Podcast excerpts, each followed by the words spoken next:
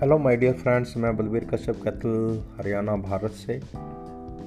दोस्तों little star पर दोबारा एक नए कविता के साथ, जो कि जयशंकर प्रसाद जी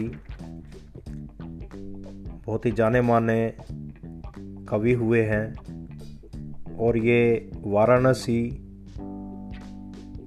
से संबंध रखते हैं। तो उनकी एक कविता, जिसका शीर्षक है आत्म कथ्य तो लीजिए प्रस्तुत है। मधुप गुन गुना कर कह जाता कौन कहानी यह अपनी। मुरझाकर गिर रही पत्तियाँ, देखो कितनी आज घनी। इस गंभीर अनंत नीलिमा में असंख्य जीवन इतिहास। यह लो, करते ही रहते हैं अपना व्यंग मलिन उपहास। तब भी कहते हो, कह डालूं दुर्बलता अपनी बीती।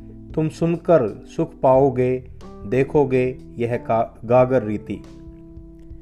किंतु कहीं ऐसा न हो कि तुम ही खाली करने वाले, अपने को समझो, मेरा रस ले अपनी भरने वाले, यह विडंबना।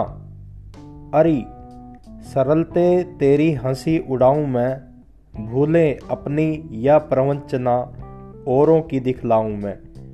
उज्जवल गाथा कैसे गाऊं मधुर चांदनी रातों की। अरे खिल खिलाकर हँसते होने वाली उन बातों की।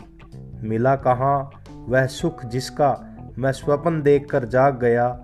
आलिंगन में आते आते मुस्कै कर जो भाग गया। जिसके अरुण कपोलों की मतवाली सुंदर छाया में अनुरागनी उषा लेती थी, निज सुहाग मधुमाया में। उसकी स्मृति पाथे बनी है, थके पथिक की पंथा की। सीवन को उधेड़ कर देखोगे, क्यों मेरी कथा की? छोटे से जीवन की कैसे बड़ी कथाएँ आज कहूँ, क्या यह अच्छा नहीं कि औरों की सुनता मैं मौन रहूँ। सुनकर क्या तुम भला करोगे? मेरी भोली आत्मकथा। अपनी अभी समय भी नहीं, थकी सोई है मेरी मौन व्यथा।